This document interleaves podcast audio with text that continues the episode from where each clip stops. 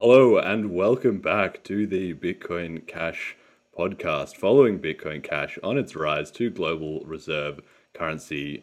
Today is Sunday, the 1st of August 2021. This is episode number 25, BCH Day, the fourth annual BCH Day. Uh, my name is Jeremy. I am your host uh, for the episode, as always, I guess. And uh, today I have returning guest star, the original guest from episode number two, the first ever, and also episode number four, Jett, is back with me today to celebrate BCH Day and uh, six months, more than six months of the podcast, man. How are you doing? Good. Congrats, by the way. It's good to see like the podcast blow up in the space. Yeah, it, it has been. It's been really, uh, really interesting uh, journey, you know. And I think one of the, I, I was very fortunate in hindsight that the first episode went as well as it did, basically, because I made that first episode, and when you look back, you can see it's me in my lockdown, terrible flat in London. Uh, just and it was I think it must have been a Friday night I think and I was I was just at the end of my tether of having been locked down for that long and just I was uh, actually at a really bad point in my life a bit of a low point. But I saw that Bitcoin Cash was you know coming uh, back the transactions were growing and the Amaury had forked off and everything and I was just like maybe this is it. And so then I made this uh, that first episode, which was just an absolute mess. When you, I mean, the production quality of these episodes still not great, but when you look back at that first one, you're like, oh god. And uh, I, but I posted it, and it immediately, yeah, just was like really well received on the Reddit. I think maybe the whole community just at that point needed some kind of, uh, you know, new new opinions, or everybody was just looking for something and it got yeah like 15 or 20 likes on that first video and so then i thought yeah i'll do another one. And then i can't remember how did you come on the first show? Did you just sent me a message i think just being like hey man get me on this. Honestly that's a good question. Um i don't know if it was like hold on no i think i think it was reddit where we did first get in touch. One sec i can double check this right now yeah, I don't know, maybe a bit of like podcast history because there was another guy that sent me a message. I don't, I don't know. He was kind of like, "Oh, let's do a podcast together or something," and I, I sort of said, "Yeah, yeah, man, let's let's do it." But then he kind of stopped responding, and it just sort of fell through. So I was like, "All right, well, never mind about about about him then." But yeah, somehow it came together with you. So for anybody who is newer to the show, you can go back, you can listen to episode two with Jett, and he was then also on episode four. And it's funny because uh, some people have said to me that have listened to the show, they said, "Oh man, I really liked your first episode. That second episode, though, man, I don't know about that one because you were like, uh, you're kind of at a low energy, and also I didn't even show you the slides or anything, so it was a complete disaster. And then the, but then the fourth episode, they're like, oh no, fourth episode was way way better. Like, like he really uh, fixed fixed up the guest on that episode, you know. Yeah, I think I can't remember if it was the second or fourth episode, but I remember um, I had a COVID test for one of them. I, I got sick like the day of or something, and uh, not that that's an excuse, but I really was not feeling shit hot at all. I love it. It's just uh, just part of the all, all history now. Uh, anyway, yeah, yeah, it's good. Uh, we're back after after six months, so uh, we'll be able to get your thoughts in a second. But first thing, I just wanted to also make a point of uh, to the listeners. If you, they're one of the audio listeners, especially, they might not be aware. They might have seen the last couple of episodes came out uh, a week after the actual episode, you know, date that I'm saying in the in the episode. And the reason is because I've been testing out Prompt.cash, which is this uh, Bitcoin Cash payment gateway thing. So I record the episode and then I release it, but I release it under prompt.cash. And that's just a link that I put on my Twitter feed and on noise.cash. And then people can click on that and then pay. So I've set it to, you know, $1 and they pay $1 in Bitcoin Cash. and then it uh, takes you through to the episode. and You can watch the episode and everything like that. So I'm I've been trying to experiment with kind of monetizing the podcast a little bit. Obviously, I take the donations, uh, and that's been great. But I think it's really interesting to see these new ways uh, of of kind of content, you know, monetization and and all that. Because I mean, ideally for me, obviously, it would be awesome if I could just do this as a full time job and quit my other job. I would I would love to do that. So I'm I'm, I'm looking at different ways to to sort of. Uh, monetize it or whatever. I don't really have any sponsors. It's literally just the just the listeners, and I love you all. So yeah, thanks to anybody who has uh, donated, and maybe you can uh, try out the prompt.cash uh, links if you're if you're interested to that. And uh, yeah, I've been experimenting with different prices and different community feedback. Actually, people have, have, have thought it was kind of cool, you know, because the Bitcoin Cash economy is that sort of mindset of creating a you know a vi- vi- viable like financial thing, right? Even though a lot of it does run on sort of volunteer efforts and donations and stuff, people think, well, in the long run, you know, this has got to be uh, an actual economy. So, yeah, enough about that though. Anyway, so tell me what what what have you been up to? What's what's what's changed since six months ago?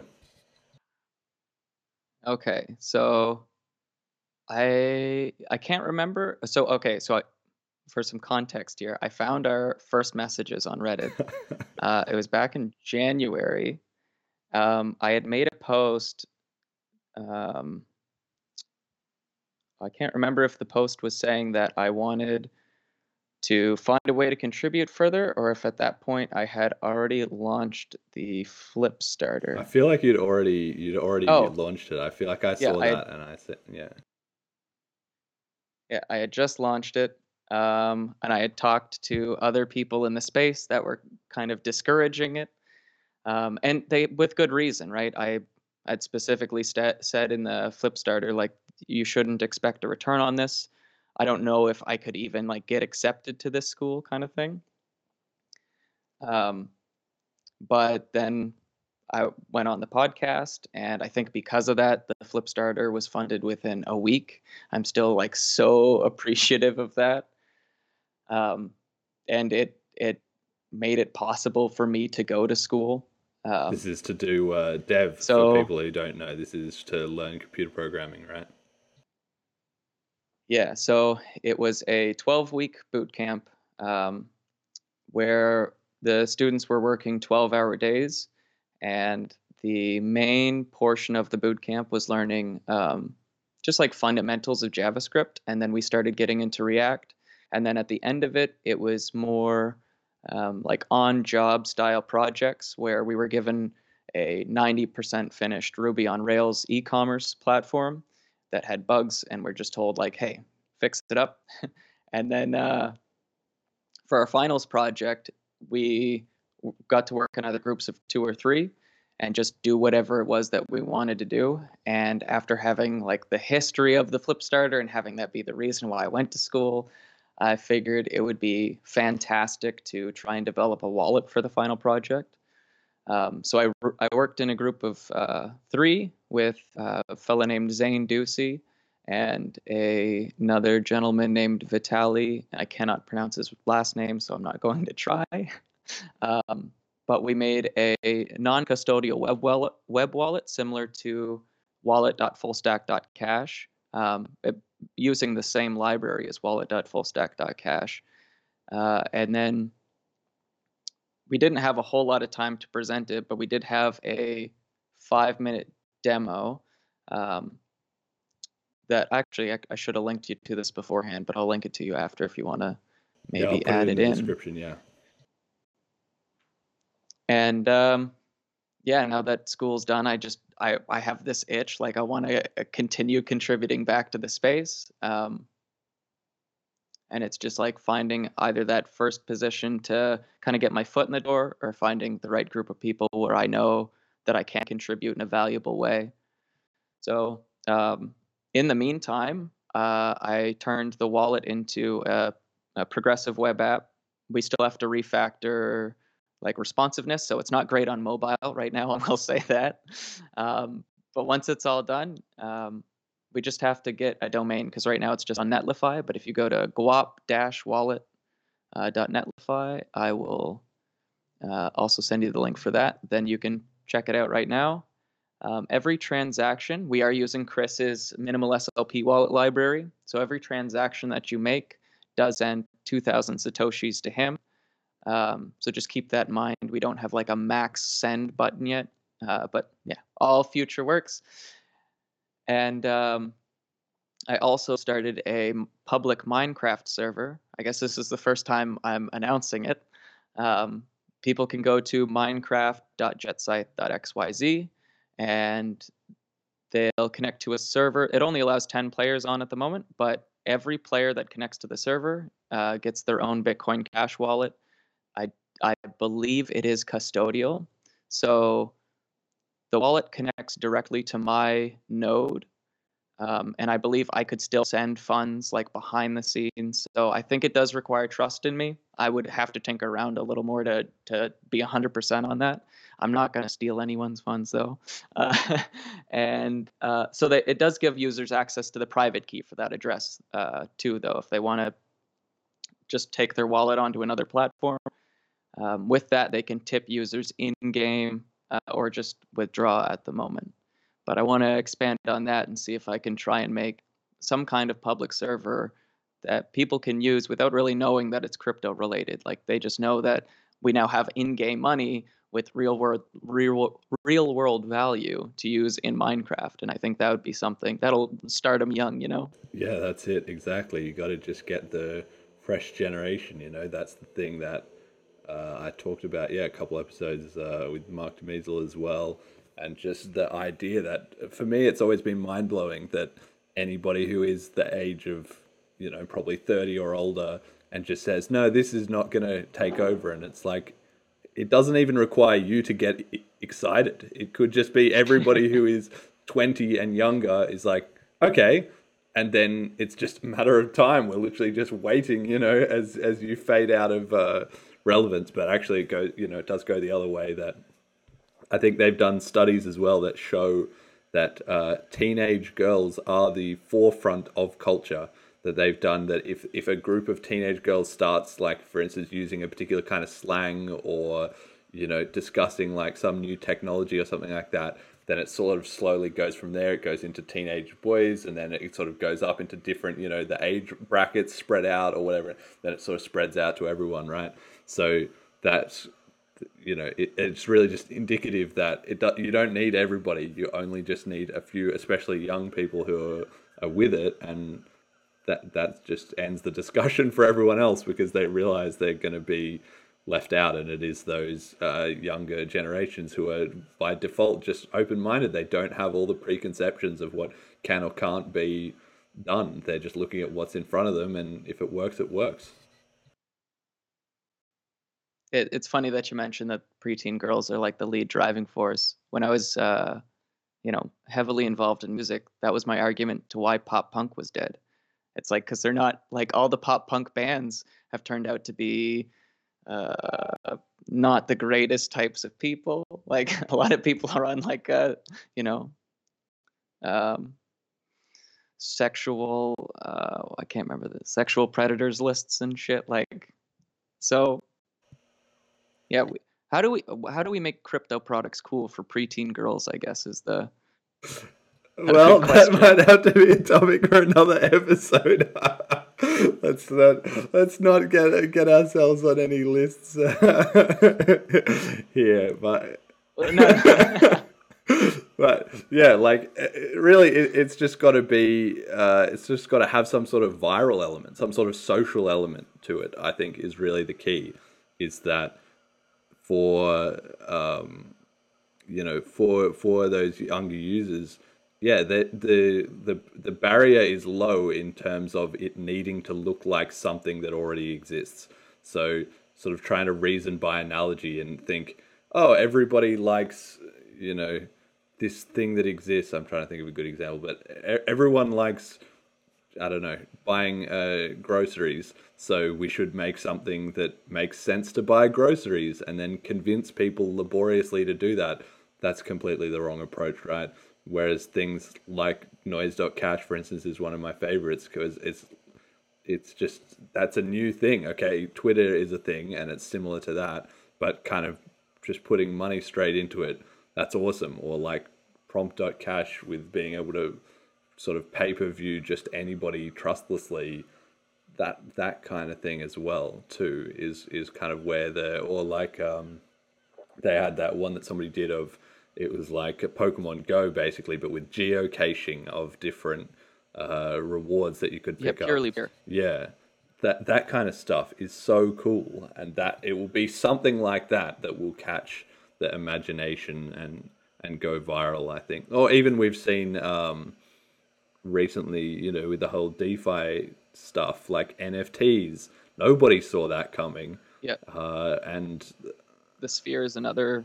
It's like a card uh, game. I think I always associate it with like Slay the Spire, um, and I haven't played with it yet. But that seems like another game built around uh, SLP NFTs.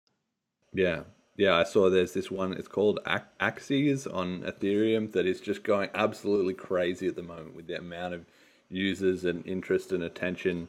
And I didn't uh, try and play it myself or, or anything. It's on Ethereum, but it's bas- It's sort of like a kind of uh, Pokemon or Digimon type thing where you build up your little cohort of of them and you can battle them and all this sort of stuff. And there's sort of some DeFi and monetary element, and uh, uh, you know, of course, something like that is is probably what's going to get crypto massive. You know. Did you ever uh, mess with like the waifu NFTs? No, not my style, mate. I gotta be honest. I, I, was like, well, it's cool that people are, are into this. Uh, I'm happy for everyone to do whatever they want on uh, Bitcoin Cash, but I'm I like Japan. I've been to Japan. It's it's a good place. Definitely a very unique place. I think you could uh, say. Amazing how safe it is. That's one of the biggest uh, and how quiet. Like Tokyo is a massive city, but when you're there, it's so quiet and it's unreal. You kind of wish more of the world uh, could be like that. But the whole yeah waifu tokens or any sort of art based NFTs, I, I haven't really gone in for all that much myself. Oh, I was just thinking and building on like the idea of like Pokemon Go or Pokemon fights. Like, let's do like a waifu battle arena. Could be a thing. I mean, somebody had this project Hash Dragons that they did uh, a while ago. I haven't heard a thing more about that, so I don't know what happened with that. But any kind of yeah game or I don't know, just something fun. It just needs to be fun, basically. Uh, I think crypto has been too focused on trying to be too economically sort of viable and not enough just like if it's cool people will get will get excited about it. I want to see an esports team like dedicated to bitcoin cash games. Like that's when you know we've made it. That that would actually be huge. And i mean you can even see that recently in uh, unsolicited uh, plug here, I, and I have not even used this service, but people can check it out. I think it's really interesting. But There's this site called DJ Esports, uh, and they're doing crypto um, gambling basically. so you can bet on the different, you know, Counter Strike teams or League of Legends teams or whatever with all the different cryptos and like that kind of thing. I mean, very gray area in terms of their regulatory status and what exactly they're doing there. So uh, everyone on this, you know, listeners can uh, get involved or that uh, or not at their own uh, peril. But uh, that is the kind of thing that we are seeing it sort of find its way into these cultural channels, like with uh, esports and and other things like that, which fiat is just never going to be able to com- compete with, and that's just unreal that it is taking over in that way, I kind of thing. So, yeah. Anyway, we should probably actually uh, have a look at the have a look at the price.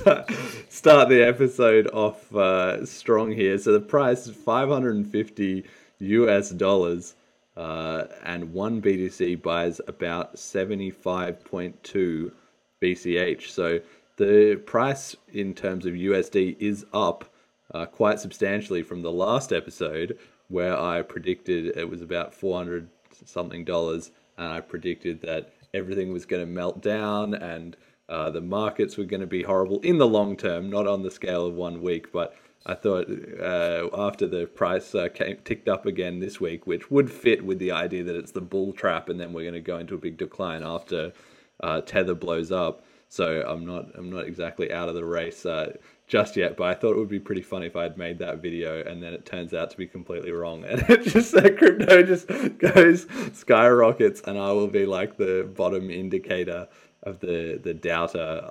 I, I wouldn't mind that either, actually.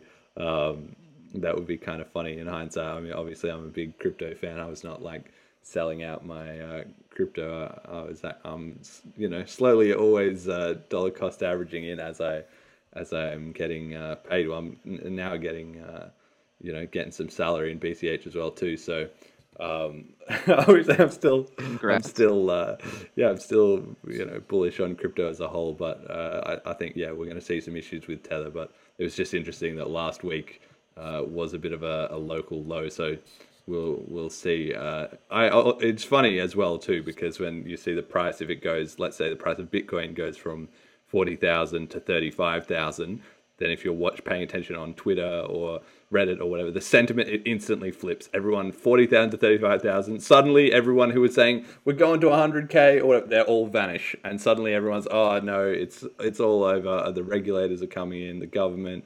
We're finished, and then the other way too. If it goes up from thirty five to forty k, and all the cryptos rise a little bit, and then suddenly who were the bears they were saying that we're all over i knew it was i knew it wasn't the case we're back in it you know it's just so uh, hype based, and there's so little accountability for anybody's Twitter feed as to whether or not they were right. So,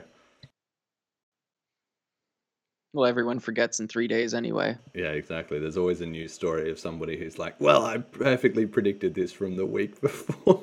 like, uh, somebody's always predicting it right, and all the people who don't, good old selection bias, you're all forgotten. So hopefully I'll either be a genius or or my predictions will be buried and I'll just not mention them. So it's all it's all good. Uh, in that case, can't can't lose really.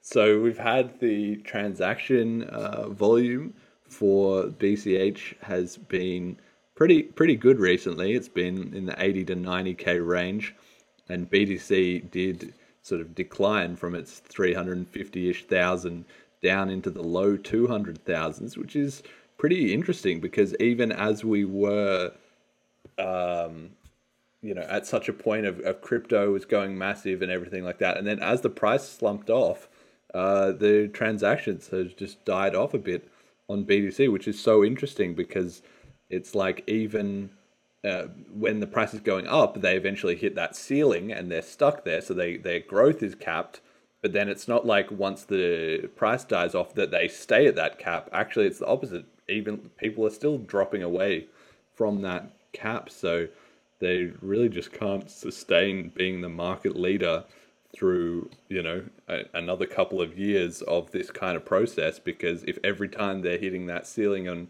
growth people are going to be finding alternatives. Like BCH or, or like other coins. And yeah one, soon sooner or later it's just going to happen that everyone's just going to wake up and think BTC you you're in the past.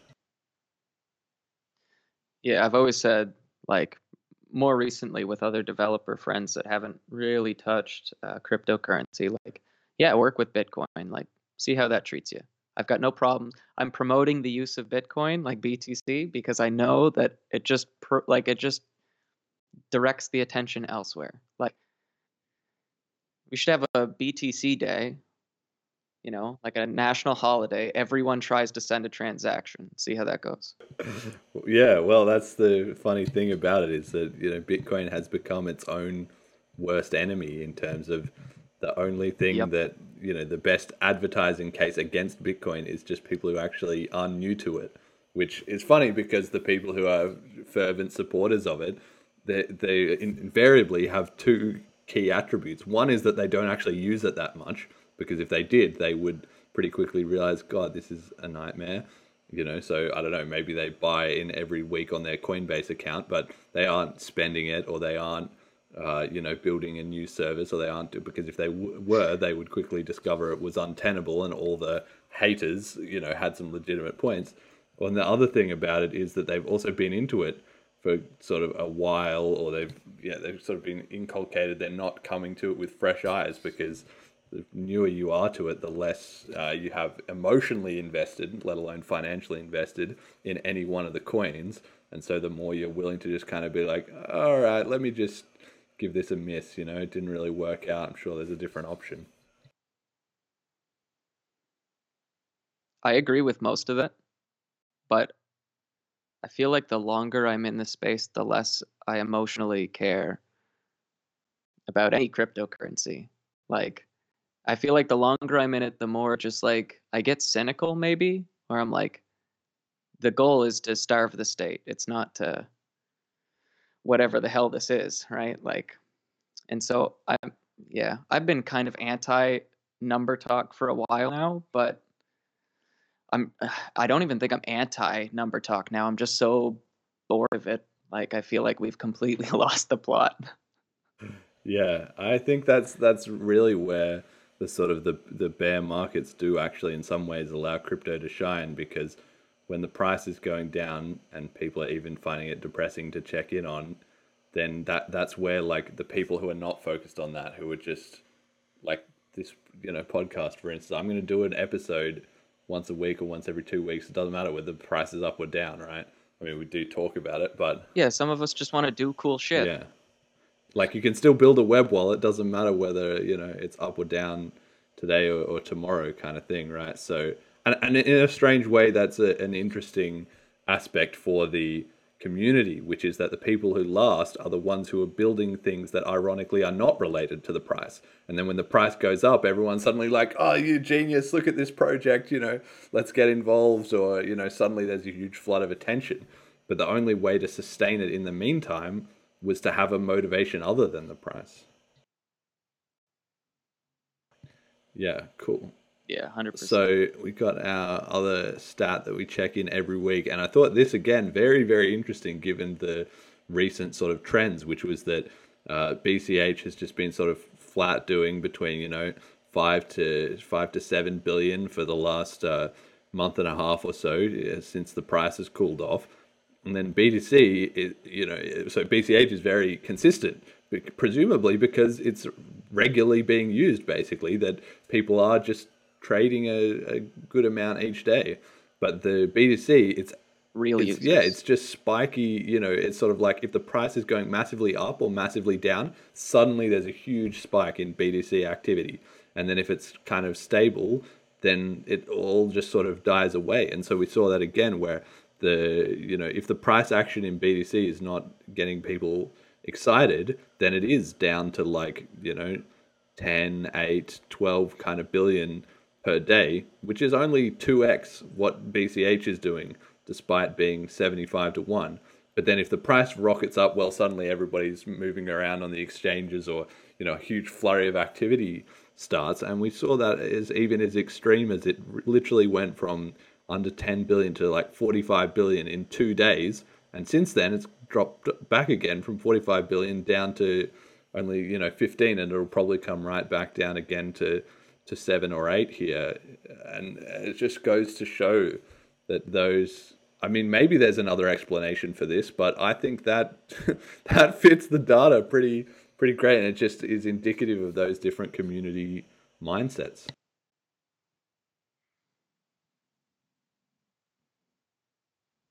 Yeah, I don't, I don't know. Any any any any thoughts on this, or am I just reading the tea leaves here?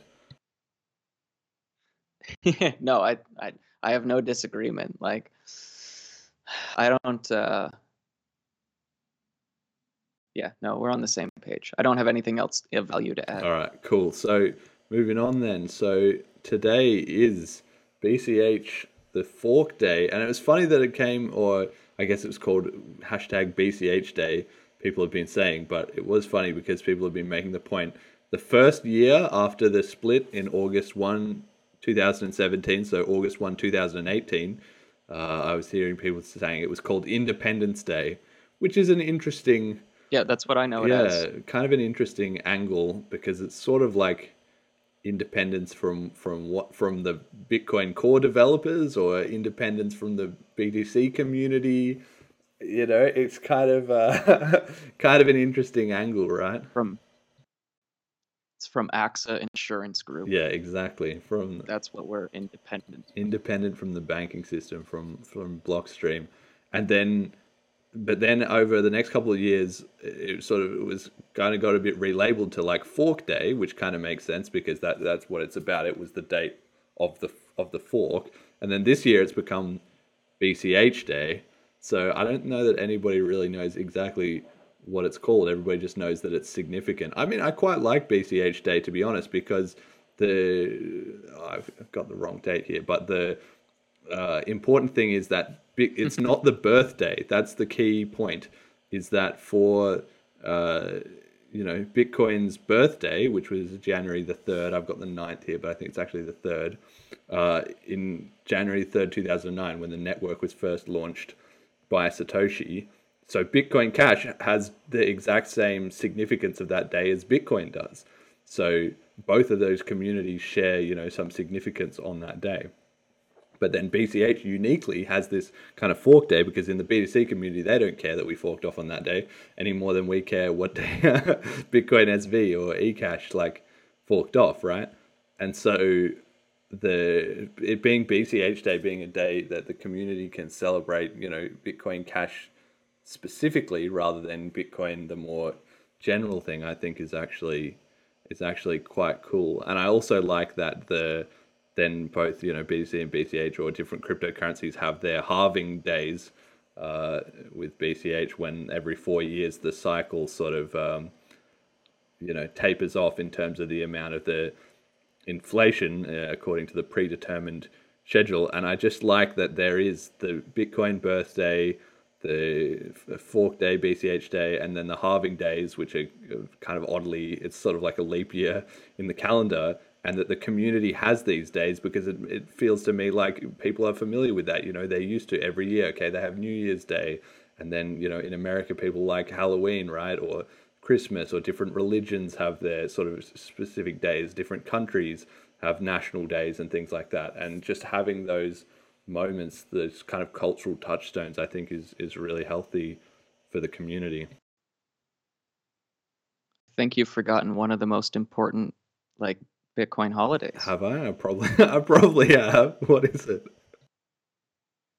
Pizza Day. Oh yeah, yep. Yeah, exactly. That's another one. I didn't even uh, think we because we did it. We had that recently as well too, with the BTC Bitcoin pizza that you couldn't pay actually in pizza. That's the it's the it's like the fifteenth of May, is it or that.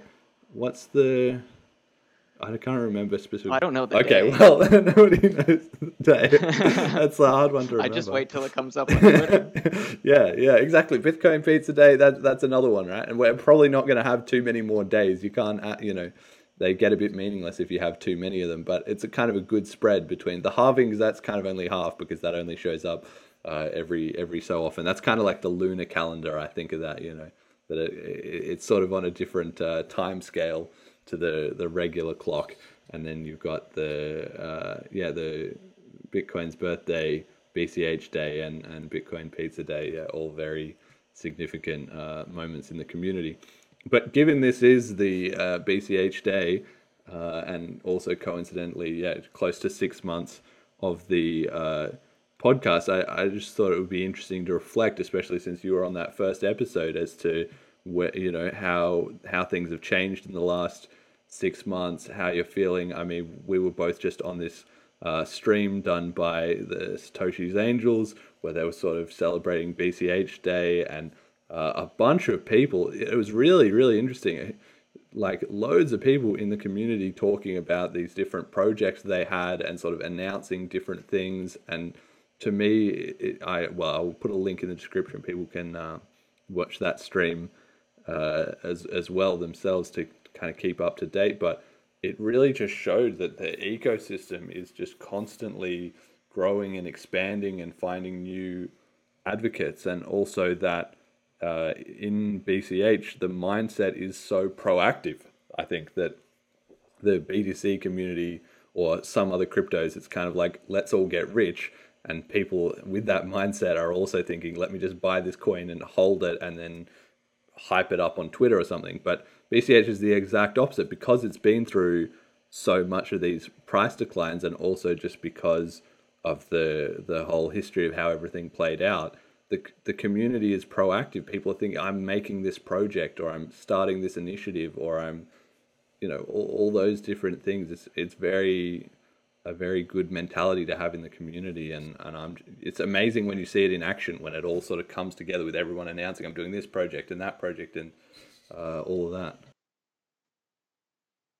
I think one of the like most um I guess one of the like most reassuring things is um I don't think there's as much like unhealthy maximalism in Bitcoin Cash. I think a lot of the developers that choose to develop on Bitcoin Cash are doing it almost pragmatically, where it's like, yeah, there's a lot of low fee chains. That's not that important now.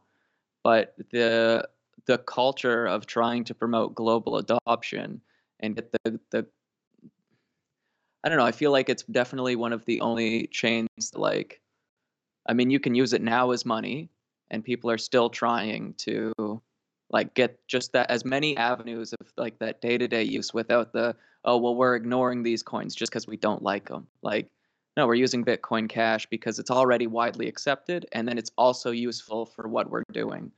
Um, and yeah i don't know if that's the case with a lot of other chains just because of how much maximalism is around. Yeah i mean and i think interestingly for me that i have said in the past and, and just personally in my own choices you know i'm pr- pretty strong on bitcoin cash. I'm not buying up loads of other coins or anything. But that's not to say that i dislike them or that I, i'm happy. Any cryptocurrency is better than fiat as far as i'm concerned. Uh, and i just sort of get the vibe that the Bitcoin Cash community in general sort of follows that approach, where obviously some people are split, you know, into their different coins, however it uh, kind of makes sense to them or they're involved. But the generally, especially for projects, if you're investing, it's much easier to have a split of coins. But if you're making a project, usually you've unless you're a, sort of your gimmick is a we're going to be cross chain thing that the whole point is to one chain to another chain. If you're not doing that, then you generally are best to pick one coin and then sort of ally yourself with that and and be you know heavily involved in that niche rather than trying to make something generic or sort of trying to keep it compatible with all coins so you can swap out if one coin is getting ahead of the other or you sort of need to pick a lane and stick to it. And i think bitcoin cash has a lot of people that are doing that where people are also still very much like the original uh, Bitcoin community before the fork, they're still open to the idea of, yeah, but let's keep an eye on what else is going on because if something else good is happening somewhere else,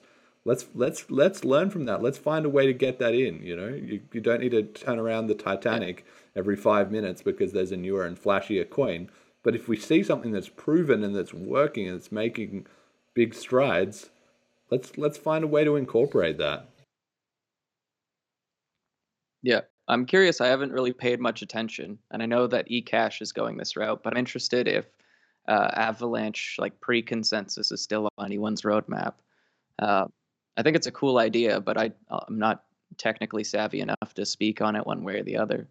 Yeah, I I, I don't know. We'll wait and see. I was watching a talk uh, a couple days ago by some of the uh, devs that went went off with uh, eCash and and they're sort of commenting on how that was a big part of it. They thought that was so much better, and I I still can't really follow the logic for the viewers who are not familiar that the idea was, which didn't get put into Bitcoin Cash, but it was sort of proposed and heavily uh, discussed, and and was sort of part of why the eCash crowd then sort of left Bitcoin Cash so they could do this was that they wanted to have uh, sort of a, a proof of stake kind of layer on top of the proof of work that BCH, you know, by by de, by default has, the point being that then you could have faster sort of transactions, that you could have some guarantee that your transaction was going to be included in blockchain after one or two seconds,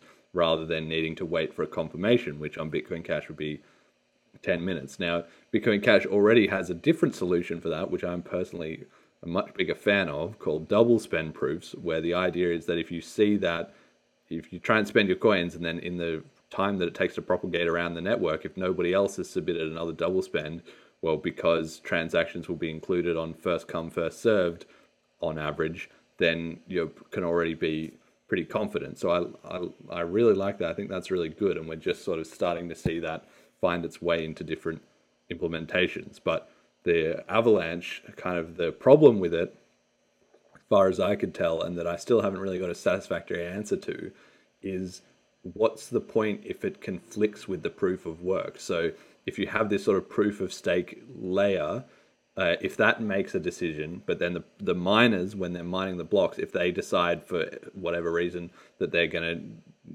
dispute that, then does the proof of work win in the end? And if it does, then what's the point of having the proof of stake? So you've kind of, by having a hybrid, you've sort of got the worst of both worlds because if the proof of stake is what matters, then why would you even have the proof of work? Wouldn't you just throw out all the miners entirely?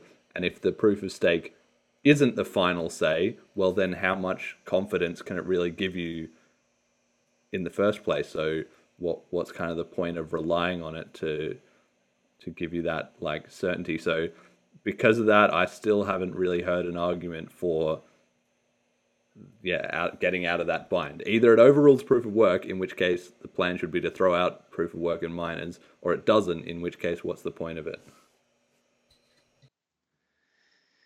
Yeah, I'm not gonna lie, I have not thought about this deeply enough, and I've kind of been out of all protocol talk for three months. So like, I, I might be talking out my ass if I really said anything on it. Yeah, well, I, I again, I was sort of investigating these this eCash uh, developers that were talking about it and sort of trying to see what were their points, and uh, yeah, I couldn't really see it. I didn't find anything in there so far that convinced me that there was really a good answer to that question. They sort of had they were sort of talking around that that point, you know, where sometimes when you hear somebody trying to explain or promote something and you're sort of like, this is the key question, and then they sort of hand wave it aside or they have some answer or something or some sort of rationalization that's you feel like it's kind of a bit flimsy or that doesn't hold up. That was sort of the sense I was getting. So in that sense, yeah, I'm I'm still yet to be convinced about Avalanche, but uh, we'll we'll wait and see if these other coins can implement it and do it and show that it's great. Maybe it will um, come into the come into the BCH ecosystem. And yeah, having uh, heard, yeah, go on. I think just to restructure the my phrasing, I don't I don't know I'm not clear a lot of the times, right? a little scatterbrained. Uh, I think like developers look at Bitcoin Cash going, this is like incredibly useful for me. There's a lot of chains that are incredibly useful for developers, but this chain also has a lot of end users already and it's useful for them. And I think that that is one of the biggest things to like separate Bitcoin Cash from the crowd.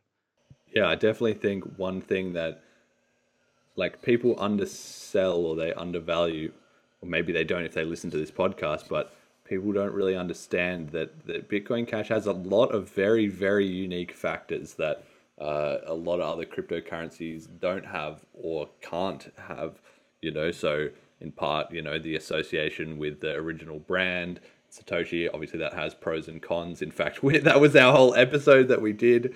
Uh, you know, everybody can check that out in episode four where we talked about that. Uh, but uh, like, however you slice it, another coin can't suddenly claim to be Bitcoin. We can, uh, especially if we got the majority hash power, then then that would be it. So the ability to co-opt all the mining infrastructure is a is a big thing that another coin can't have. The sort of decentralized dev teams like Bitcoin Cash has managed to build that up where most other coins haven't. The amount of physical merchants, other coins could do that, but they're a long, long way behind. It would take them a lot of a lot of work uh, to do that. And definitely another thing that it has is that because of the way that the block size war sort of turned out, and because of uh, how the industry moved with DeFi, crypto is at the intersection of a lot of things, but primarily economics and finance.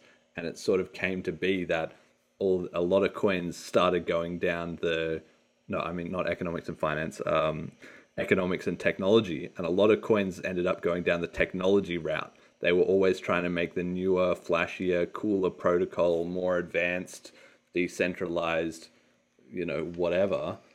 Whereas Bitcoin Cash is stayed with the sort of the economic angle of it needs to be cheap, it needs to be fast, and people need to want to trade it like money. That they will trade goods and services for it. That it's not, you know, these financial products of making automated markets and different stuff, which is largely more an engineering challenge than it is a social challenge. But money is, is a social construct. It's a tool of in people's mind what will they willingly trade for, and that's the angle that Bitcoin Cash has stayed with. That a lot of other coins, you know, because it's a very hard one to do. It's you need a lot of engineers to get you know something going on on technology and I mean that's that's has its own challenges. But to get a social movement going, you need a lot of everyone. Just a lot of engineers doesn't get the job done. Yeah, I think Colin had it right with the tagline of his commercial, where it's it's just money, bro. Yeah, exactly. It's it's as it's as simple as that. It's just money, uh, and yeah, we're just here trying to make the whole world uh, kind of understand that or, or treat it that way and uh, yeah, probably you know with uh, with reasonable success. I mean, for me, I think the biggest lesson of you know it being the fourth uh, birthday or not the fourth birthday, the fourth uh, BCH day, the fourth day anniversary of the fork, is that you know I was not even necessarily involved in a lot of that intervening time period, the first three forks or, or whatever. But I, I came back and I plan to be here for the next one and the one after that because it, it's still here. Ultimately, that's that's something that you just you just cannot deny. Like a project that can win against the odds just time and time and time again is another thing that other communities find very hard to to replicate or impossible to replicate. Right, like the BTC community, they love absolutely love this whole thing of the Lindy effect which is is true, and the idea that basically something that's existed a long time is more likely to exist further in the in the future, and you know because the pyramids have been around for five thousand years, they'll probably be around for another five thousand, as opposed to you know your house that was built twenty years ago, well in twenty years time might be gone, right? So the they say, well, we have the longest running chain Therefore, you know, we have the best prospects into the future, and that's not something you can engineer. No matter how clever you are, you can't, you know, rewind time to make your coin have existed for longer. But Bitcoin Cash has existed just as long as BTC has, and it's been through a lot more trauma. It's people have fought harder over the idea. There's been more forks, there's been more chaos, and there's been more passion in the community that even without the price going through the roof and everybody thinking that they're going to get rich, people are still here, and that's going to just show massively. I think in the next one, two, three years as the momentum starts to build. I think you had mentioned it in a, a, a previous podcast that we had done together, where like people kind of psychologically root for the underdog too, and uh, that's another thing that Bitcoin Cash is going for it, right? Yeah, exactly. And it's not like a douchey underdog that's like, yeah, yeah, we're taking it all. Like, or like we're trying to get there. Like we're we just need people. Like that's the big thing. Yeah, it is a genuine story that I think people can connect with. Just even as simple as just we are the real Bitcoin, and then you've got to have a bit of like yeah sympathy for the battlers who who didn't get the brand name, but you literally just look in the white paper title and it says electronic cash. Anybody who is around you know, before the fork knows basically that that's what it was. You know, I mean, uh, limited exceptions, people will disagree, but for the most part, I think, you know, that's true of the early adopters. And then for everyone who came later, it really just needs to be as simple as hearing somebody say, "Have you read the white paper?" No, look look at that, and they read that and they think, "Oh, I see," you know, because there's a very big difference between I heard about Bitcoin, somebody, you know, telling me about it or I bought some on Coinbase or whatever versus I read the white paper and I started to think about the history and the technology and you know what is money and people can get excited about buying Bitcoin without any of that. But it's very hard to get excited about Bitcoin Cash unless you've done done your homework in, in that in that front and that's that's why the converts tend to flow one way from BTC to BCH and not so much back in the other direction. So, given enough time, you know, as the as people keep flowing through that funnel, eventually the BCH community is just going to have have uh, a ton of momentum. And if it's especially if it stops forking, and that's been one of the big things I think in the last six months is there's been no indication or um, sort of murmurs or anything of, of really wanting to split or people having huge disagreements. It's just more like everybody's starting to get on the same page, like peer to peer electronic cash, low fees, decentralized dev teams. Let's just make it happen. Yeah, I, uh, I don't even I can't think of like what split we would even have at the like what are we arguing about? Oh, block times. I've seen that recently again. I'm over that conversation three years ago. Like, why the hell are we talking about this again?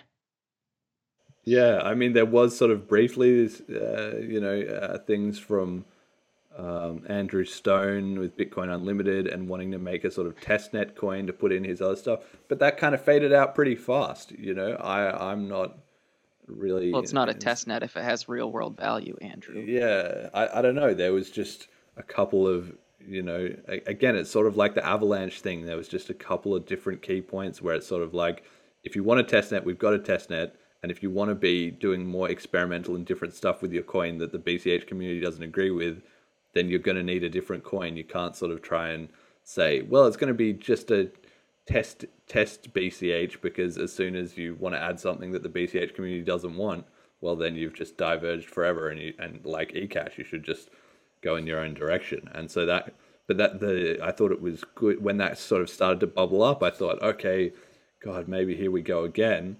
But I, I like that that sort of seems to have faded out of the consciousness uh, pretty quickly. And I think, yeah, given the next like I said in the last episode, given 12 to 24 months, the BCH community who have finally come to some sort of decentralized understanding of what's going on and what are the priorities, if it's just left left in peace for the first time probably since since the fork, if there could just be one year of uh, relative stability in the in the protocol, then I think the amount of innovation and um, you know momentum the community would would generate would be absolutely enormous.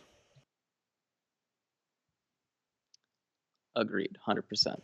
All right, so one thing uh, we already were starting to see that uh, in the with the fork day, people making their sort of announcements. It's, it's kind of quite cool that the community, again in a sort of decentralized fashion, all know. Oh, okay, it's the first of August, so they will maybe just save up a bit of an announcement or something and and, and just all start uh, coming out with it at, at, the same time. So we can definitely look forward to that um, next year. But the the big you know headliner I would say for this uh, year with the first of August has been this smart BCH launch. So I've talked about this a bit on the show, and it still sort of remains to be seen exactly how it's going to play out. But the idea is a sidechain for BCH that allows to run the EVM, which is the Ethereum virtual machine and is the sort of base uh, infrastructure that allows all smart contracts and automated uh, markets and everything that's got everybody excited about Ethereum, but also a lot of the other chains that are the big ones in the market, like uh, I don't know about Cardano, but uh, you know Binance and different chains, uh, a lot of their selling points has been that they're all compatible with this EVM. So one way or another, the EVM has emerged as a bit of a de facto standard for a uh, smart contract based uh, thing, and all the tools that have been developed, and all the developers that understand how to work with that protocol, and so on and so forth. So, uh, in that same way, BCH has decided to sort of get in on the party a little bit uh, with this smart BCH, which is an amazing project because there's n- not a peep of anything like this on BTC, despite it being bigger and having more attention. Well, for, you know, they probably they couldn't support it, but maybe they don't even have the devs who are thinking on that that next level, right? Can you imagine the fees that you might get from an EVM on BTC? Yeah, Six hundred dollar fees, thousand dollar fees, like yeah. It, it just it fundamentally it wouldn't work. So I guess they're not even looking at exploring that. But the idea is essentially that people will be some way or somehow be able to send their BCH uh, or sort of lock it up and then have that money then become available on this sort of kind of separate network that is uh, related uh, somehow and then be able to do all those smart contracts and whatever. And then once they're finished with that they can unlock it to get you know release their bch again on the on the main chain. And so that means that a you can have all those cool functionality of ethereum uh, on you know in the bch ecosystem but at the same time you're not creating new tokens you're not starting a new network you're using the existing mining infrastructure and and really you're building on the existing yeah network effect and and sort of combining the best of the BCH world already being quite well accepted in terms of just being money and you know in the physical world or for real goods and services or for job payments or whatever. On top of all that technical stuff that I was talking about before with the financial markets and different you know codes and contracts and, and so on and so forth and so the you know, at least in, in theory, I guess we're going to see in practice, it still sort of is not entirely clear how this is going to go. But, uh, you know, a lot of Ethereum code can literally just be copy and pasted across. And so that could uh, generate a huge network effect of uh, developers that have been working on Ethereum or these other EVM based chains to come into to BCH and add a huge surge of uh, productivity. So, we've seen this uh, that the gas limit, uh, which is kind of like the fees on on Ethereum, is apparently uh, 13 million per. I think it's per block. Uh, I don't know all the details of this, but the smart BCH is supposedly one billion. So we're getting 76 x. I think that's right. Um, better. So what does that mean? So in like in a use case. Yeah, well, again, I, I think we're going to have to wait and see how this plays out. But essentially, I think it means it's it's sort of the equivalent of having a bigger block size, basically. Where on the, if you think of the current. Oh shit!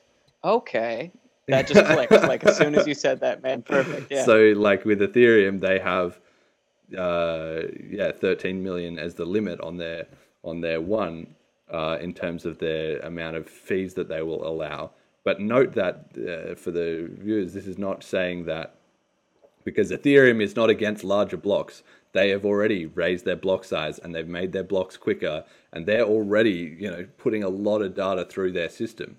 So this is yet another aspect that is just unreal. That somehow the engineers with uh, for Smart BCH have made their libraries and their code a factor of let's say you know 75 times more efficient without it being necessarily a problem in terms of the amount of data being being pumped through the chain.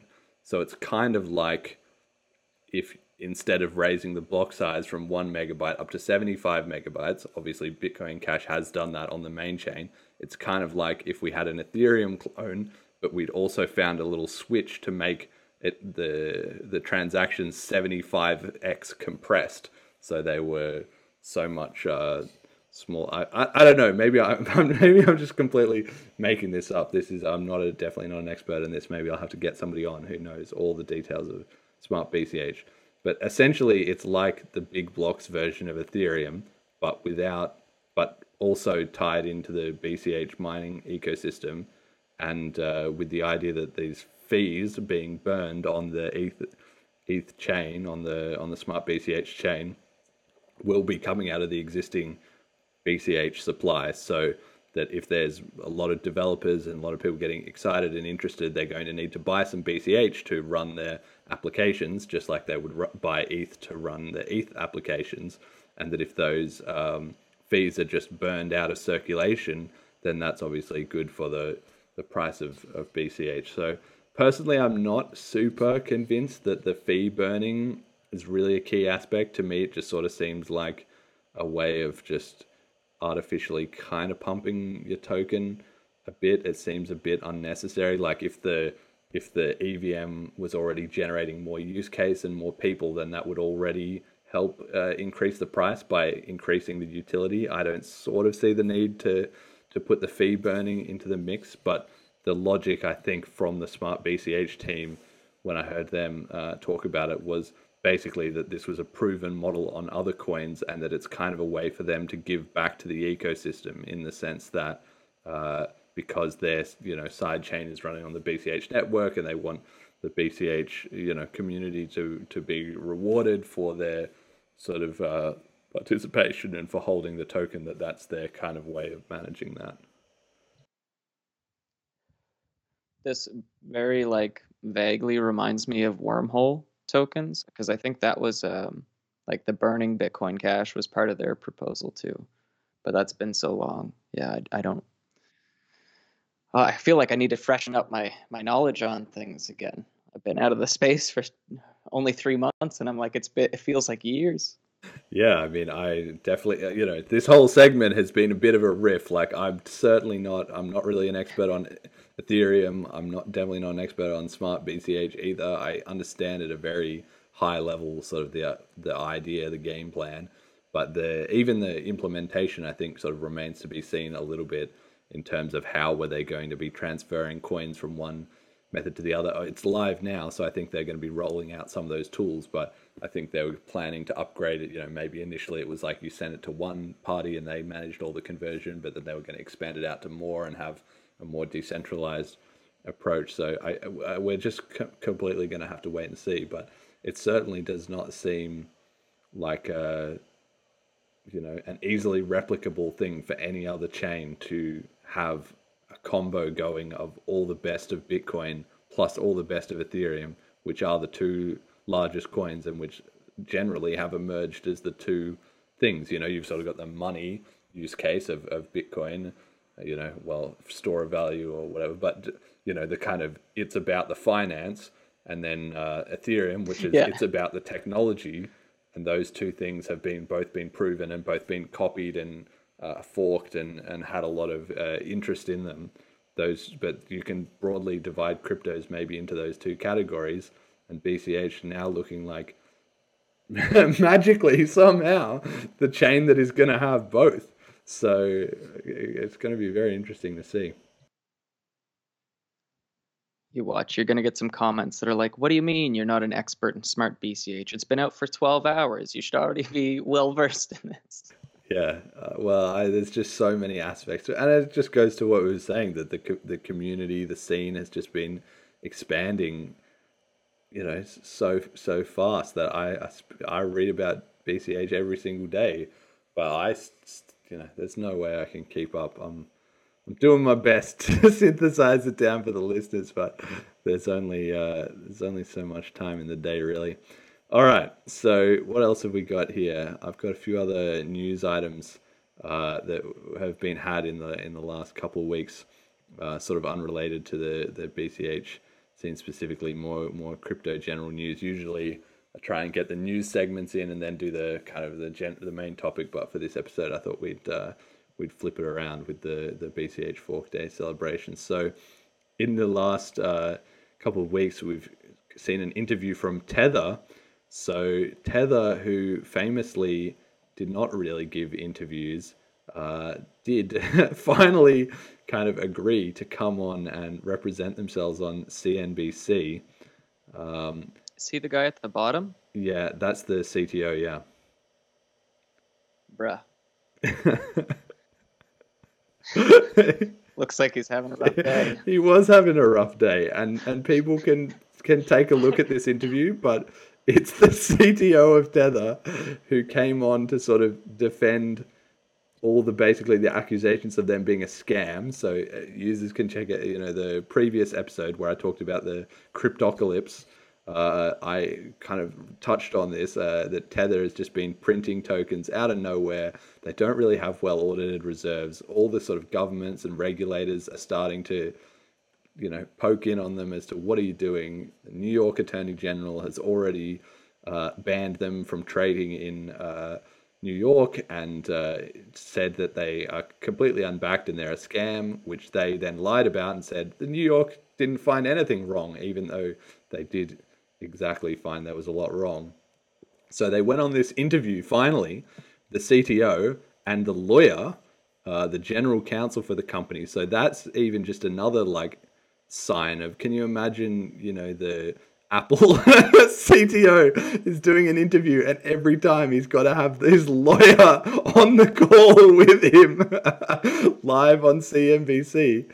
Do I say it? Uh, you know, so it's just absolutely uh, crazy. And the lawyer ended up doing probably 60 or 70% of the talking, right?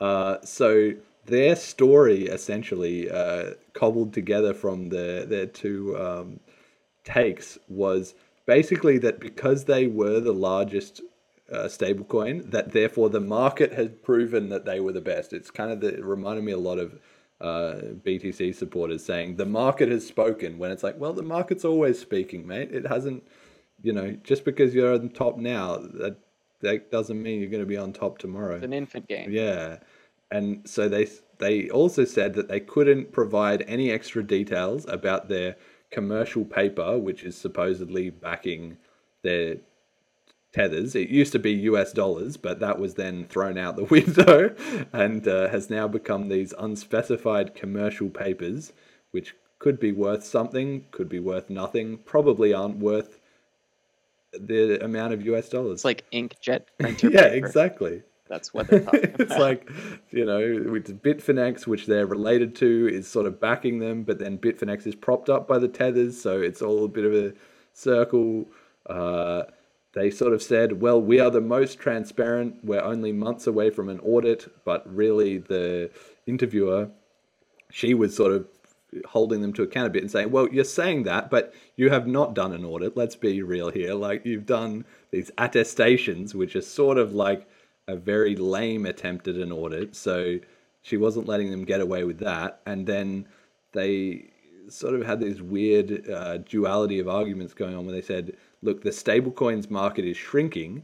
Um, so therefore, it's just generally across the industry, stablecoins are having a tough time.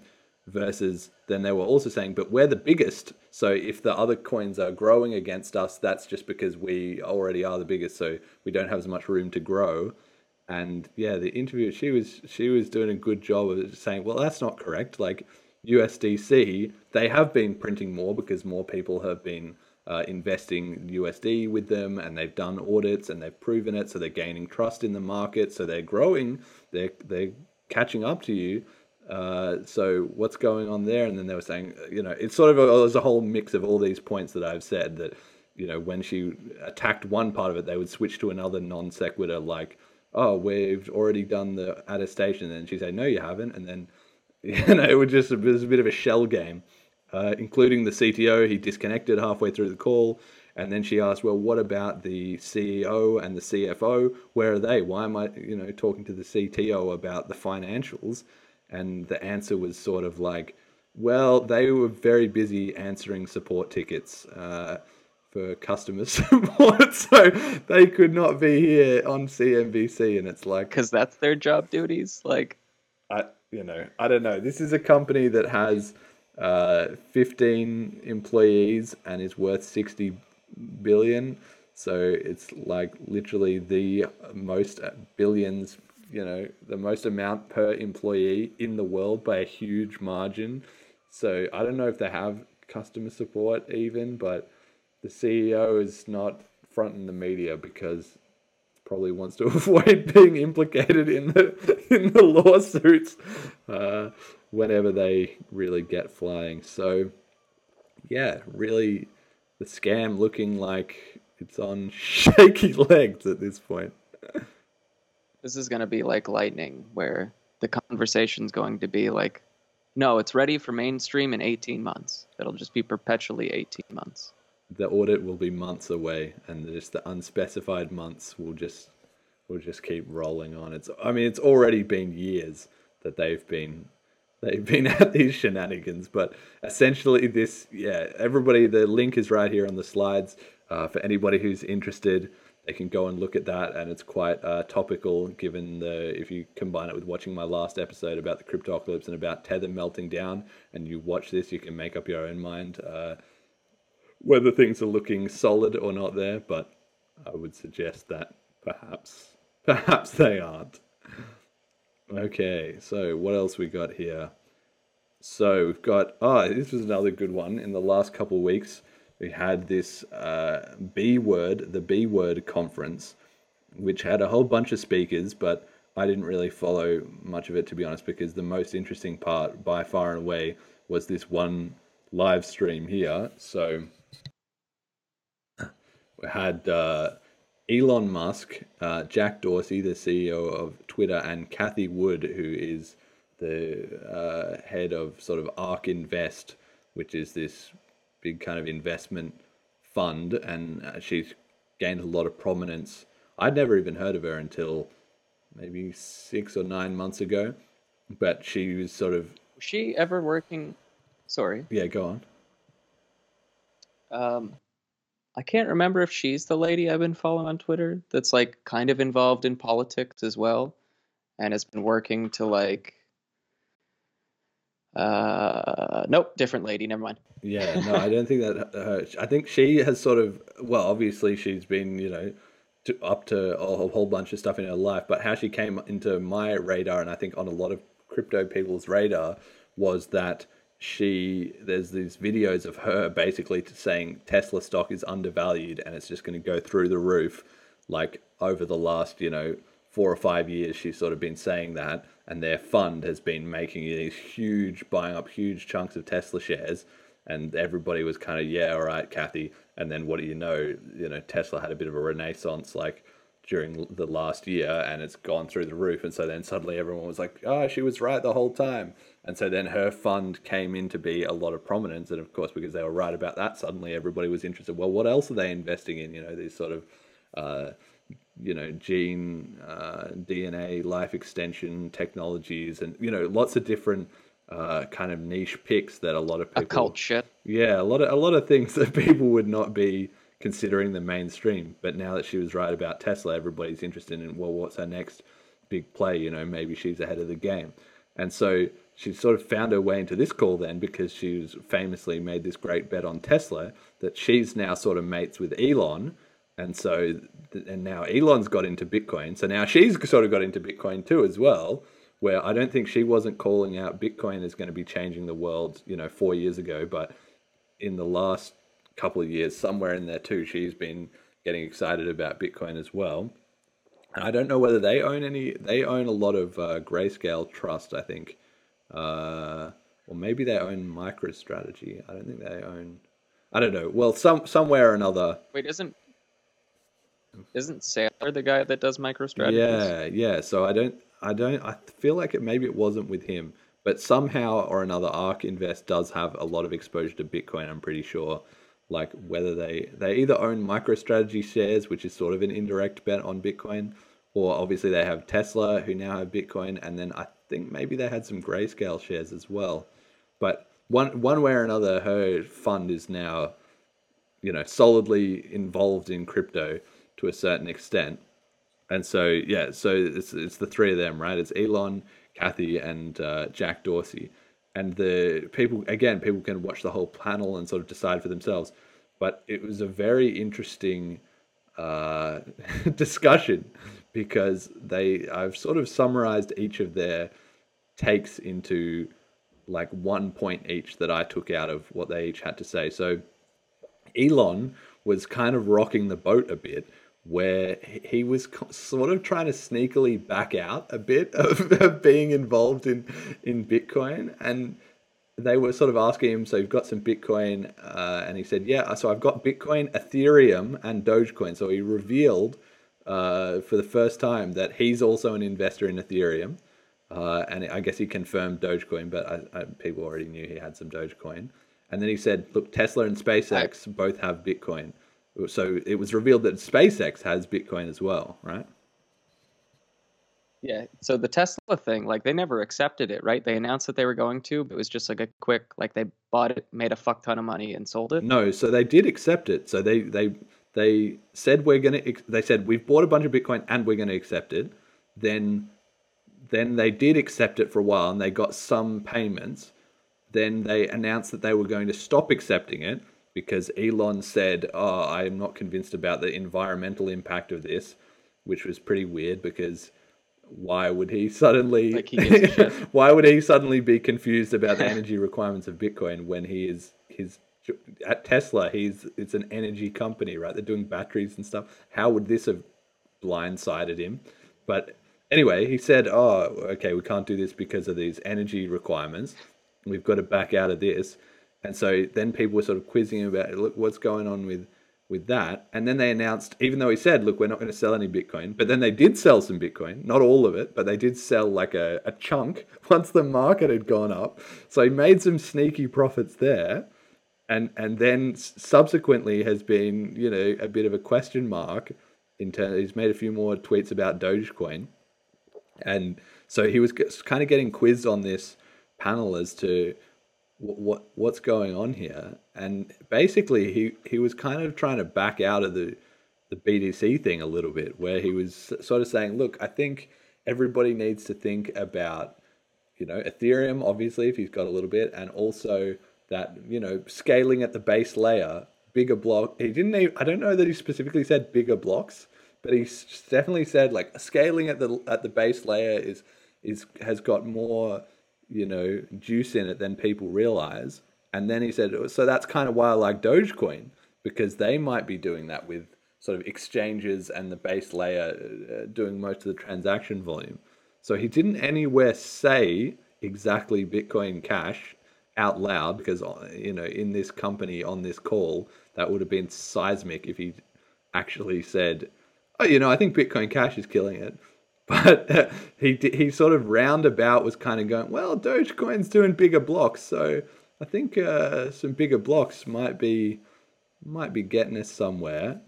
Uh, and yeah, he was not sounding like oh, it's all great uh, as far as um, as far as the uh, hang on a second. It's all great as far as um, completely lost my train of thoughts. Let's not forget about this. Yeah, tweet. yeah. Okay, let, let, Sorry. let me see. Yeah, you sent me this message and it's uh, it's distracted me. But look, look, yeah. Let's see. He had this one. Basically, basically, Elon was like preaching the choir of of Bitcoin Cash, but he's just has not said Bitcoin Cash yet. But he said everything except Bitcoin Cash. Basically, here we go. Oh yeah, fair point. Yeah. So Kim Dotcom was saying like ages ago, uh, over half of all worldwide payments uh, are under ten dollars. BCH is going, you know, big, and he says, "Yeah, fair point." And he's also then more recently had tweets where he talked about the bigger blocks, and he said bigger blocks is, you know, it's got more juice in it than people expect. And then he was reiterating it on this on this call where everybody was expecting him to be pumping up, you know, BTC. And so then Jack, he was kind of providing the counterpoint where he was trying to be like, no, but Lightning Network is going to fix everything. And Elon was just kind of like, yeah, I don't know about that, mate. Like, he was not enthused about Lightning Network uh, at all. I've seen him tweet too that like just promoting the idea of using exchanges as a de facto second layer. Yeah. And that's what people have been doing for a decade now. Like Well, it sort of, yeah, it sort of puts paid to the idea that like Lightning Network would still be allowing people to be on chain because it's like, well, you, you may as well just sort of have it in an exchange. Like you're going to trust an exchange, you're going to trust a Lightning n- node. Like, is it is it really all that different? So that was just very, very, very interesting. And he came about this close to saying, "I've bought a bunch of Bitcoin Cash and like it's going, it's it's kicking off." But he did he didn't quite get there. So anyway, that was my read on it. So Jack Dorsey all about Lightning Network, and then Cathie kind of talks about. Uh, she says, "Well, I think you know we're we're really it's all about decentralization in the future." And she says, "Look, I talked to the Bitcoin Core developers, and that gave me loads of confidence because they're very smart and everything like that."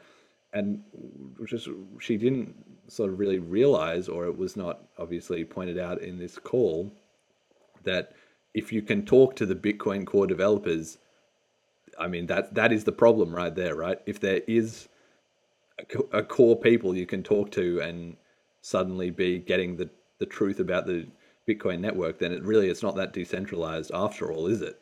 You know, so Bitcoin Cash doesn't have core developers. I mean, there's the different node teams, so you could get their opinion, but none of them can say this is what we're going to do, this is how it's going to go, right? Because that's the whole point, the whole philosophy. But it was just very interesting that you know, for she's got you know her, all her hundreds of millions of dollars and whatever. At the end of the day, it still comes down to she talked to somebody who was like, "Oh, it sounds like they know what they're doing," you know. Yeah, I think we also have. Um, I don't know. I don't know any core developers that still remain completely anonymous, right? And we do have some very dedicated developers that still, you know, no one knows who the hell these people are, and I think that's really important.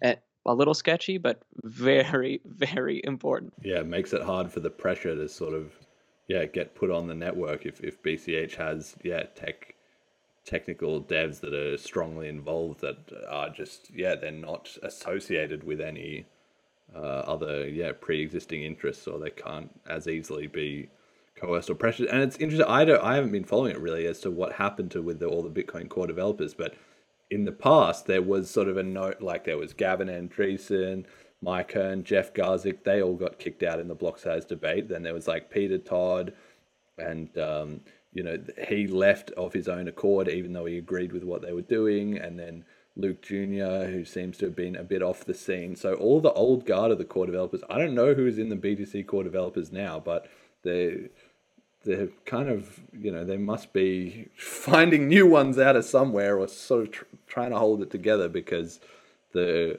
all you know all the early days crew most of them have moved on. So it's just very odd for the BTC ecosystem that they have this complete reliance on one team, but then that team is constantly a, a little bit of a political mess as to who's you know hot potato, who's involved, and who's getting kicked off the pro. Like Survivor Island this week, you know, BCH does that, but it does it with a fork, which is if you want to do your own project, fork off, no problem. But with BTC, it's like this weird battle over the keys to the kingdom in terms of the actual uh, GitHub repository and as well the accompanying status that they can unilaterally declare to the community, we're adding this, and everyone goes, righto. Whereas in the BCH community, you know, you can say we like Andrew Stone, for instance, was saying, "Ah, oh, we think we should do this," and then if people don't like it, it's just like, "Well, we don't like that," so tough, you know. I think the last core developer that I had heard of was uh, Blue Haired Matt, and the only reason I know that name is because I remember seeing like GitHub threads where he was arguing with other developers about a specific feature, and uh, and then I think he went on Twitter to make a couple like statements. But it's been so long there, I would also have to you know get some references. Um, I had another point that I completely lost. So all right, just interrupt me if it comes back. And so, so you had Elon uh, yep. going for the big blocks angle, but not explicitly saying Bitcoin Cash is the future. Then you had Cathie saying, "I'm all about the core developers," because I chatted to them and they seemed like a bunch of uh, nice people. And then you had Jack, who was sort of shilling for Lightning Network, and then Elon said to he said look, if Twitter, if Bitcoin had been around back when we'd started Twitter or it had been known or whatever, we would have just integrated it all in there. That would have been awesome. Then we could have had, you know, Bitcoin in Twitter. And so Elon said, "So are you going to take uh, Bitcoin and Twitter then?" And he was, "Well, we'll see. It's not really, you know, just sort of that what I was saying about Tether, just sort of talking around the point a bit." Elon didn't let him get away with it though. He, he asked him like three or four times, like, so will you be announcing uh, Bitcoin and Twitter then, Jack? And Jay, ah, oh, yeah, I don't, you know. So even after all Jack's insistence that it was the future, you know, Bitcoin being integrated or accepted at, at Twitter was sounding like a bit of a remote possibility, and he was refusing to make any commitments on that front. So, uh, you know, is it is it Cash App or Square that Jack Square, owns? And they're dealing with Bitcoin, right? Yeah. So maybe he's testing it out there. So they know how complicated it might be, like for their engineering team.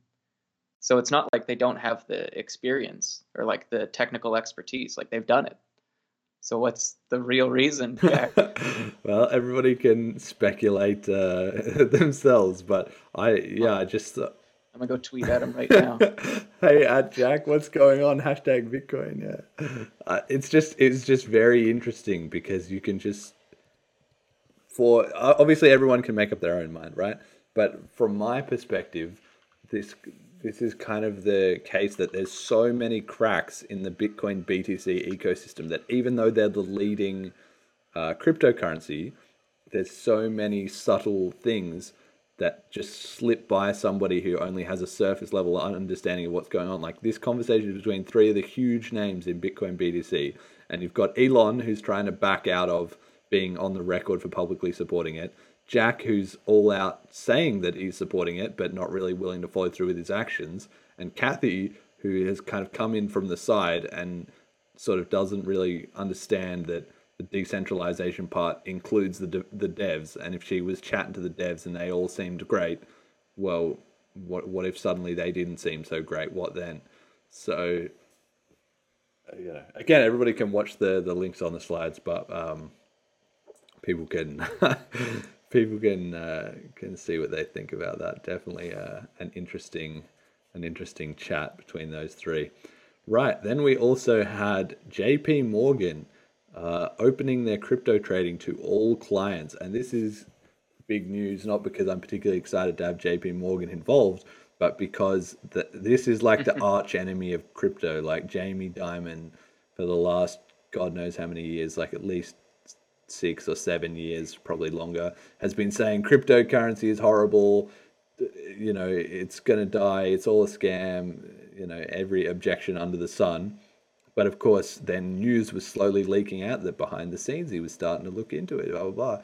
And now it's come around to straight up like we are getting involved in cryptocurrency. So obviously, the uh, philosophy of cryptocurrency is to at least take the money printing away from the banks. Maybe not the whole idea of financial services. You could still have some sort of you know loan managers or or, or whatever. But uh, this is just a case that I, have put here on the slides. The classic enemy of cryptocurrency begins to bend the knee, and that's just ultimately what it is. Is that after so many years, just the banks, even if Bitcoin BTC has sort of shifted a bit more in their favor, Nevertheless, they cannot ignore it. They just have not been able to ignore it any any longer. And so the things they were going to be doing was Grayscale's Bitcoin Trust, the Bitcoin Cash Trust, the Ethereum Trust, the Ethereum Classic Trust, and the Osprey Funds Bitcoin Trust.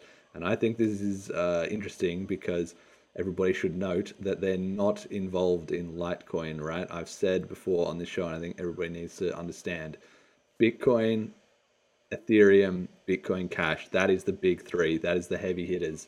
Even though BCH is further down the list in terms of the market cap, it just it doesn't matter. It's in there when the when the big players are getting involved and they you know work it through in their own channels. They talk behind the scenes to different people. They look into it a bit. None of them are writing off Bitcoin Cash. Like they they all know this maybe this could maybe this could come out of nowhere, and we don't want to be missing the boat. So I think that was I mean very fascinating as well. Ethereum Classics was so I, that's sort of a parallel to there. Not everywhere gets involved in big Ethereum Classic, but Barry Silbert, who was in the uh, Grayscale, he's a big fan of Ethereum Classic, so maybe he had a hand in there yeah, somewhere, too. you know. I had when I first got into cryptocurrency, I had uh, Ethereum Classic, and I lost a couple hundred dollars on it. So I was like, okay, maybe not, but still, like ideologically, I like the fact that they're like, yeah, we're not going to accept this chain rollback or like this whatever centralized prevention of theft that it was. Like, yeah, that seemed like a mistake. Yeah. So for uh, just quickly for people who don't know the history, basically uh, Bitcoin and Bitcoin Cash split over the block size limit and over scaling, and Ethereum and Ethereum Classic split over the uh, events of the DAO, which was basically where in the early days of Ethereum they made this grand contract that was going to, you know, independently with no control, sort of be managing funds and everybody put in millions of dollars of funds and then a hacker figured out how to drain all the money out and so the ethereum community went into a crisis and sort of all ag- agreed to some extent uh, that they would roll back their chain thereby uh, reclaiming those funds from the hacker but also obviously destroying any premise that this is no one's in control. Because obviously somebody you know obviously the community is able to just undo your transaction. So it was kind of destroying that whole censorship free you know they had this whole idea of like code is law. But obviously it wasn't law if at the end of the day everyone could just change their mind about what the code said even though it had been implemented and it had run so they sort of split over that and i think we're going to see a really interesting uh, way that this plays out over the next you know couple of years because now that Ethereum uh, the regular version is moving on to Ethereum 2.0. I think Ethereum Classic, uh, stake, yeah, right? they're the so Ethereum moving to Ethereum 2.0. They're trying to get rid of the miners and go to proof of stake. But I think Ethereum Classic, as far as I know, they're not copying that 2.0 stuff. They're going to stay with proof of work. I think so. They might inherit all the miners that Ethereum regular Ethereum gets rid of, and then we might be able to see the kind of uh, A/B test of a, a, a, proof of stake Ethereum with a proof of work Ethereum. Now, obviously, proof of stake Ethereum is going to have the huge lead, just like Bitcoin versus Bitcoin Cash. But it's conceivable that if the Ethereum Classic crowd are really onto something, that this differentiation again could could give them some inroads back, you know, to uh, climb back against Ethereum or it could do, do the opposite. It could just consign them to irrelevance because if the, once they've diverged too far and they can't keep you know copying over the same code and stuff, then they're gonna run into grief. So yeah, that's I mean that's a bit of a side point, but just very interesting that J.P. Morgan, you know, the banks are now well and truly in crypto. About time. About time. Well, I, we'll see how long it takes. I wish see how long it takes for the Canadian banks to stop, uh, like censoring transactions to exchanges. Yeah, I, I don't know, mate. It's it, don't hold your breath, basically. So then I've also just wanted to give a bit of a shout out to bcashy on Twitter. Who so last uh, episode I talked about, you know, I'd put out this uh, song "Disloyal" for the Bitcoin Cash community, and uh, bcashy made a, a bit of a video remix, which was pretty cool had uh, some different like graphics in there and, and really like spruced up the video clip. Uh, I thought that was really awesome. It's always nice when you make something and then somebody else, you know, makes their own version or their own remix or whatever. Like, because people don't do that unless they really like the original, right? Obviously, found it inspiring. So I wanted to say thanks for that, and also the, to the listeners that my um, release for August first was I put out the video clip that I made. Uh, so previously I had the lyric video, but we made an actual video of me uh, rapping and stuff.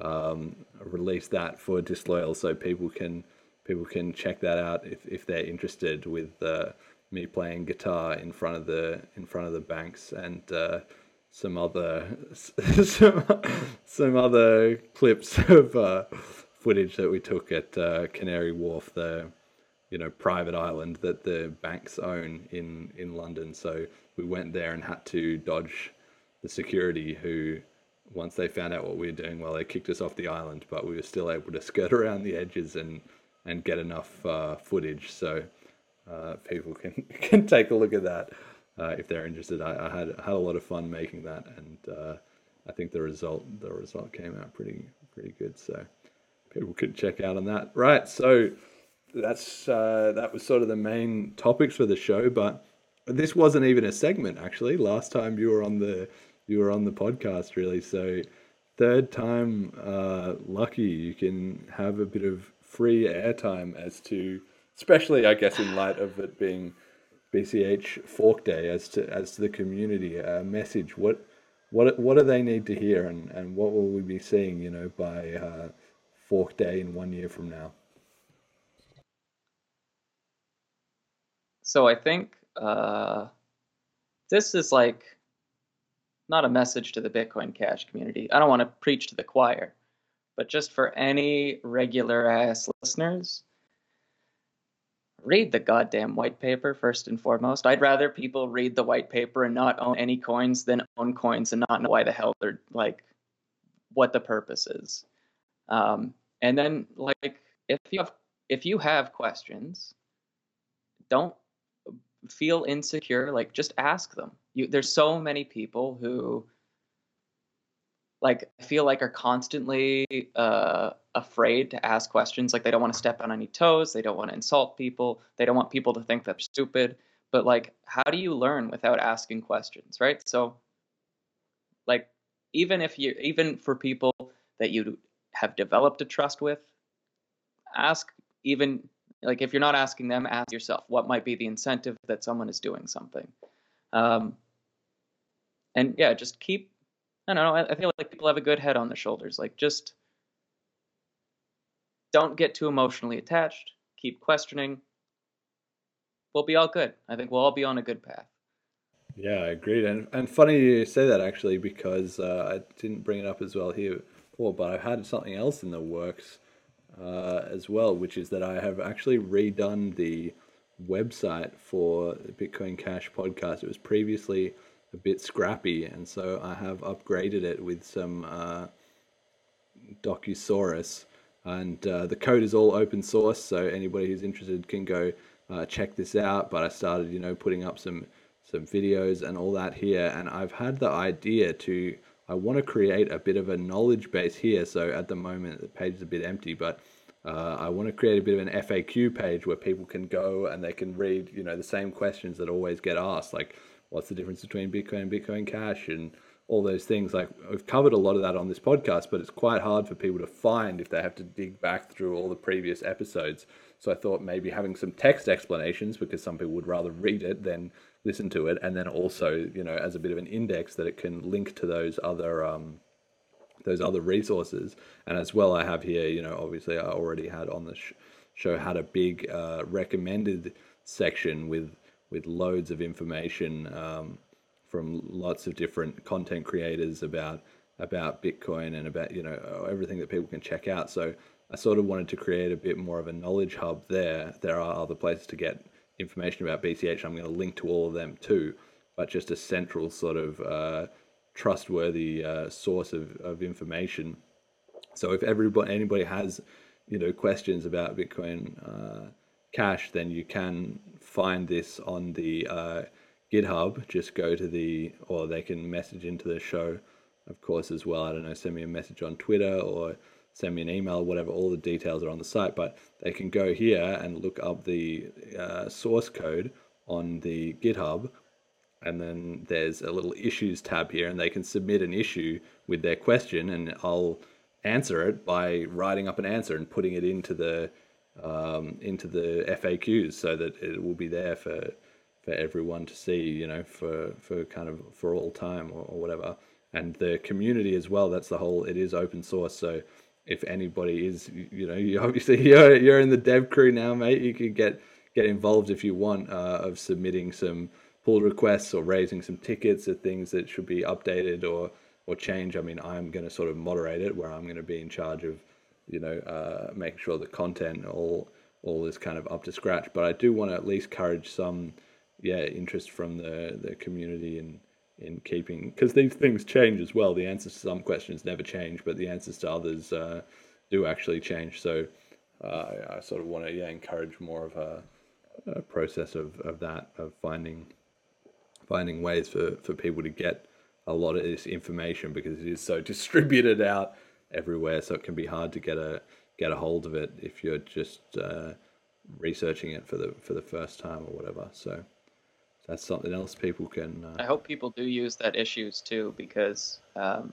I've seen so many resource pages for Bitcoin Cash that have like include dead mm. links, and like there'll be a fork, and then no one will update like whether or not these products still support or have moved on, and that's really irritating. And then trying to get in contact with some of these people, they're not even maintaining stuff yeah. anymore. So, like, I hope that this becomes a good hub for people, and I hope people take use of the issues and pull requests. Yeah, yeah, I'm hoping to sort of yeah keep um, keep keep chugging that along. Again, it's all uh, it's only so many hours in a day, right? So yeah, know, I, have been doing the new episodes, and now I've got this as a bit of a project as well. But maybe with prompt.cash, it'll all get monetized enough uh, enough to to where I can quit my job or something. I don't know, but that's kind of in the long term. But we'll uh, we'll see. So yeah, that sort of uh, wraps up the episode. Then uh, everybody can donate to the show uh, as usual via the QR codes, slides, and resources. Now with uh, publicly open FAQs and all that, um, it's available at BitcoinCashPodcast.com. Thank you, Jett, for coming on the show. Do you have anybody you want to shout out, or where can people find you, or whatever? Uh, yeah, so I know I've done this already before, but post boot camp, I again have to reiterate a big thank you to Roger Ver, Mark Massel, Huck Finn, BTC Fork, uh, ZQuest or Josh Ellithorpe, Bitcoin Out Loud, um, I'm Uname, Poker, Poker, I still don't quite know how to pronounce that one, uh, George Donnelly, and Omar for Freedom all on Twitter. Without you guys, I wouldn't have gotten the education and the quality of education that I have. And I hope that the things that I contribute back to this space um, is beneficial to you personally and hopefully to you know the world over. Um, yeah, okay. I think I think that's my thing. And thank you, Jeremy, because uh, yeah, I think without this podcast, I wouldn't be in the position that I am now. So forever, like eternally grateful to everyone that I've just named. Yeah, no, it's uh, it's been great. I always uh, love love having you on, and you're you know you nobody's ever going to be able to take the OG uh, guest status uh, away from you. So we have to keep you know checking in with you as as time goes on as to uh, you know how the ecosystem is is progressing and everything. And you're looking for a job too, right? So people who need uh, a BCH dev, they should uh, be getting in touch. Yeah. Uh, yeah. So I guess for like a real quick like personal resume kind of thing. Uh, I'm familiar familiar enough with like HTML, CSS, JavaScript. Uh, I really like React for like frameworks.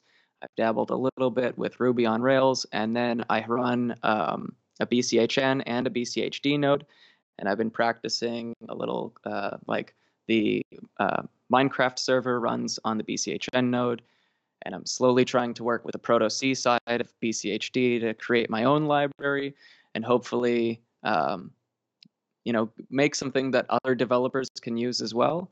Um, but I, I, yeah, any way that can contribute back to the space, I'd love to. Uh, and I'm also completely comfortable and willing to learn like new languages and framework, like whatever it takes. Throw it at me. Let's get it done. That's the attitude. That's what you like to hear. And my shout out for this week goes to Satoshi's Angels, who have just been doing fantastic work in the space for I don't know how long, a long, a very long time, probably as long as it's existed. And uh, the meetup that they had, they've been running these online meetups, and then the uh, BCH day chat that we all had and stuff. Uh, it's just great. I absolutely love it. They're doing amazing work in sort of building community and uh, spreading the message. So yeah, I really want to give them uh, thanks as well. They got they got a shout out at the end of disloyal, so uh, I want to reiterate that that here they're they're doing some great stuff. So that's it. Yeah, actually, big shout out to Eleanor because like even like the idea for the Flipstarter came from that hackathon. So like yeah, all around, it's been great interacting with everyone in the space. Everyone's so like inspirational. Like I don't know. Yeah, and I just found out I didn't even know, but she has her own uh, podcast as well called The Humans of Crypto. I, am going to need to look that up and uh, listen in, get some get some tips on improving my my own podcast uh, from from that too. So I'll put a link to that in the description as well. People can go and uh, check that out as well there too, and the the live stream of the uh, BCH Day meetups, and you can just see how much uh, innovation and and community is is being created uh, in the space. So yeah, that'll do it for this week. Uh, happy BCH Day to everyone. Uh, looking forward to number five next year, and uh, that'll do it. Until next time.